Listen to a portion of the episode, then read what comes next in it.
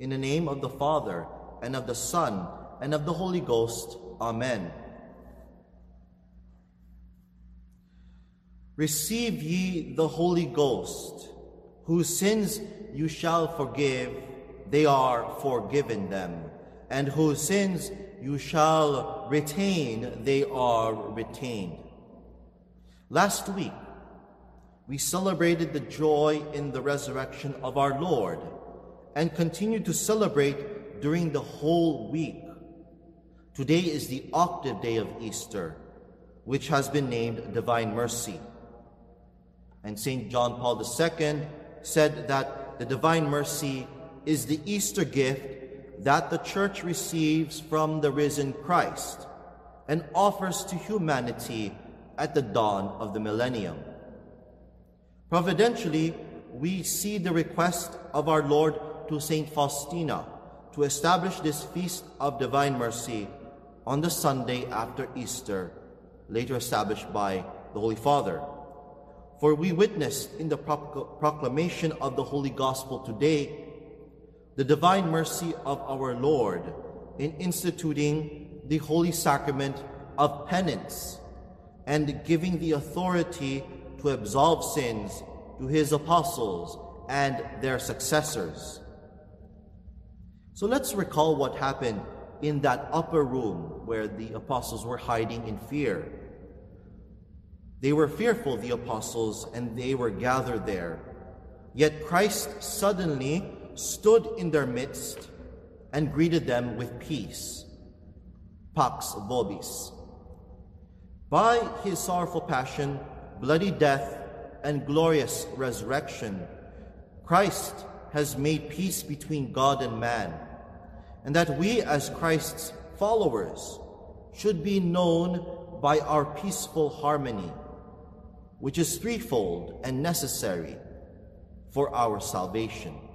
Peace with our Lord by avoiding sin, peace with ourselves, that is a good conscience, and peace with our neighbor by the exercise of holy charity. And once the peaceful greeting has been made by our Lord, He breathed on them, just like when God breathed life into Adam and Eve in the creation of man.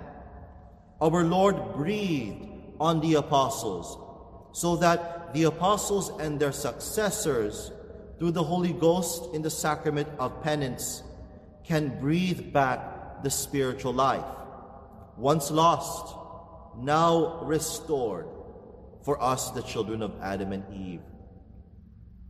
We also remember the doubting St. Thomas, who in the end became the believing St. Thomas, despite of the apostles telling him that they have seen the Lord. Our Lord was even merciful to St. Thomas, the apostle, who demanded that he see for himself Christ's pierced hands and feet and side. Our Lord, in turn, vivified St. Thomas's faith and belief in the risen Lord by allowing him to proclaim, My Lord and my God, a great devotion that we say silently at each consecration of the sacred body and blood of Christ. Our Lord indeed is a merciful God, because according to St. Faustina's diary, on that day, which is today, the very depths of Christ's tender mercy are open. He pours out a whole ocean of graces upon those souls who approach the fount of mercy. The soul that will go to confession, and in this case, dear faithful, spiritual, we have to do it spiritually by making an act of perfect contrition. And when we make also an act of spiritual communion, these two combined shall obtain complete forgiveness of sin and punishment. So on that day are open all the divine floodgates through which the graces flow. This manifestation of our Lord's mercy has been made clear with the many figures of the Old and New Testament. In particularly, with our Mother Mary, who entering the house of Zechariah magnifies the Lord with all her soul for his mercy, which is from generation to generation, is bestowed on those who fear him. In addition, when St. John the Baptist is born, his father Zechariah blesses the God of Israel and glorifies him for performing the mercy promised to our fathers and for remembering his holy covenant. The feast today is especially for souls who are open to receive Christ's forgiveness and grace because they know that they need it so badly. It is for the lost that they might be found, for those struggling to grow in faith, hope, and charity, that they might be refreshed and strengthened. On the other hand, those who believe that they have no need of the mercy of God will not be able to receive such holy mercy, since God cannot fill them with His grace, because they are already full of themselves. However, let us not be content simply with this aspect of our Lord's mercy. We ought to perform effective works of mercy, which are the fruits that our Lord intends to grow in us as a result of the graces poured out by Him. The mercy we receive in our hearts, especially today, is meant to be shared with others.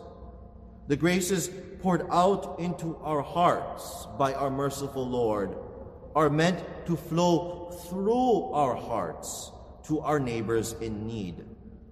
We are to show mercy to our neighbors always and everywhere. In this way, today's Sunday even enables us to show a kind of mercy to Jesus himself. As he says, For I was hungry and you gave me food. I was thirsty and you gave me drink.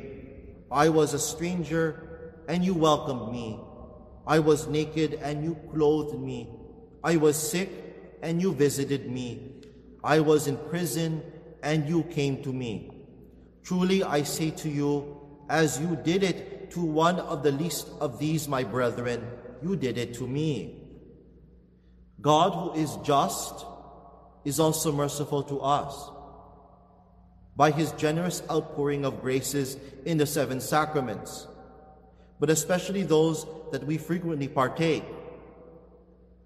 God's mercy for us is truly manifested in the forgiveness of sin.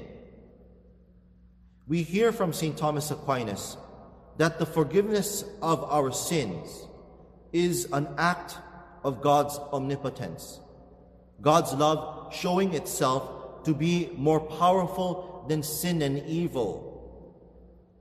When human beings forgive one another, we control our anger, we curb our resentment, we cancel any claims of revenge but we cannot remit the fault itself because God alone can turn the sinner's heart toward repentance.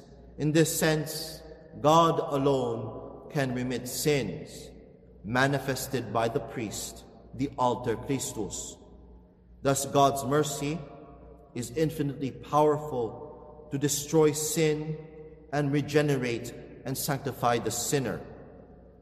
And for these times, dear faithful, as we are now in this, in the middle of this pandemic, we ought to excite in ourselves frequent acts of perfect contrition. In the diocese, especially this diocese where public confession is restricted, let us be mindful of this great need to elicit these acts and in order to receive then the graces that are stored for us today.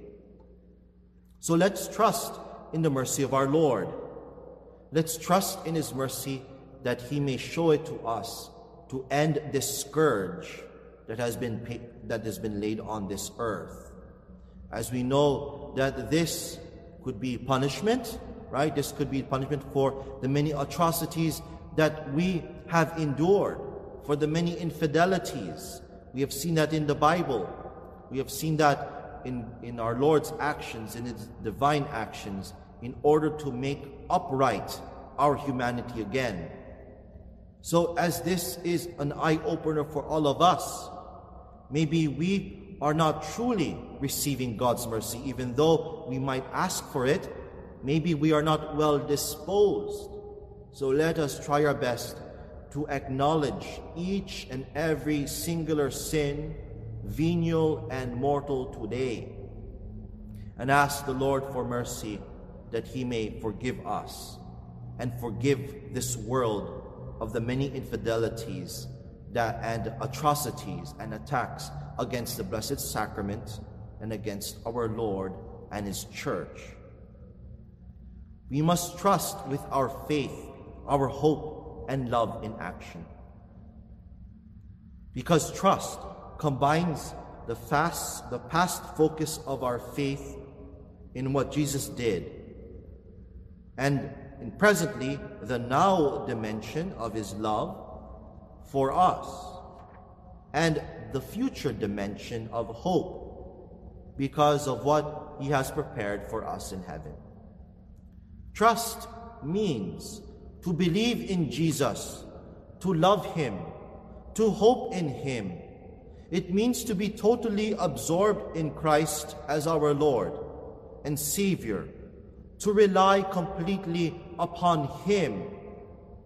When we really trust our Lord, we can then say with St. Paul, It is no longer I that live, but Christ who lives in me. Let us look to the Blessed Virgin Mary as our great example, the model disciple of the Lord. We see her at the Annunciation completely abandoning herself to God's will when she was asked to be the mother of God. Finally, let us believe like the believing St. Thomas, who had first doubted the resurrection of our Lord. The supreme mercy, in a wondrous manner, ordered that the doubting St. Thomas, as he touched the wounds in the flesh of his Master, healed in us the wounds of our unbelief. For through St. Thomas, our souls were brought to believe and made firm in our faith and complete trust in Him. And so, as we continue with this day that we must sanctify, that we must try to reserve this Sunday like no other day in the week, as we are faithful Catholics, let us use this day to sanctify our time and space and our families, and not simply use it for our chores or anything that we could put aside for Monday or for the rest of the week. Let us, if you can, our church will be open after High Mass today, and behind the camera, we do have the, the shrine to the Divine Mercy that you can pray in front of and ask and, and uh, invoke His mercy so we invite the faithful to come and pray during this time, especially to ask the Lord that this scourge may be eliminated. But let us be patient, dear faithful. Let us follow all the good regulations and prudence that is given to us. So let us follow what we can in order to eliminate this once and for all, especially that of social distancing, and especially with making sure we make use of the many sacramentals, such as the exorcised holy water, which can protect us from contagion and disease. Believe it or not, dear faithful, we are Catholics. We must remember that sacramentals do help. So, physical remedies and spiritual remedies, if we combine them, then we are truly using our intelligence, our soul, our faith, together all in action, so that we may invoke then the Lord's mercy upon us today. O blood and water which gushed forth from the heart of Jesus as a fountain of mercy for us, we trust in Thee. Holy God, Holy Mighty One, Holy Immortal One, have mercy on us, on this whole world. Amen. In the name of the Father, and of the Son, and of the Holy Ghost. Amen.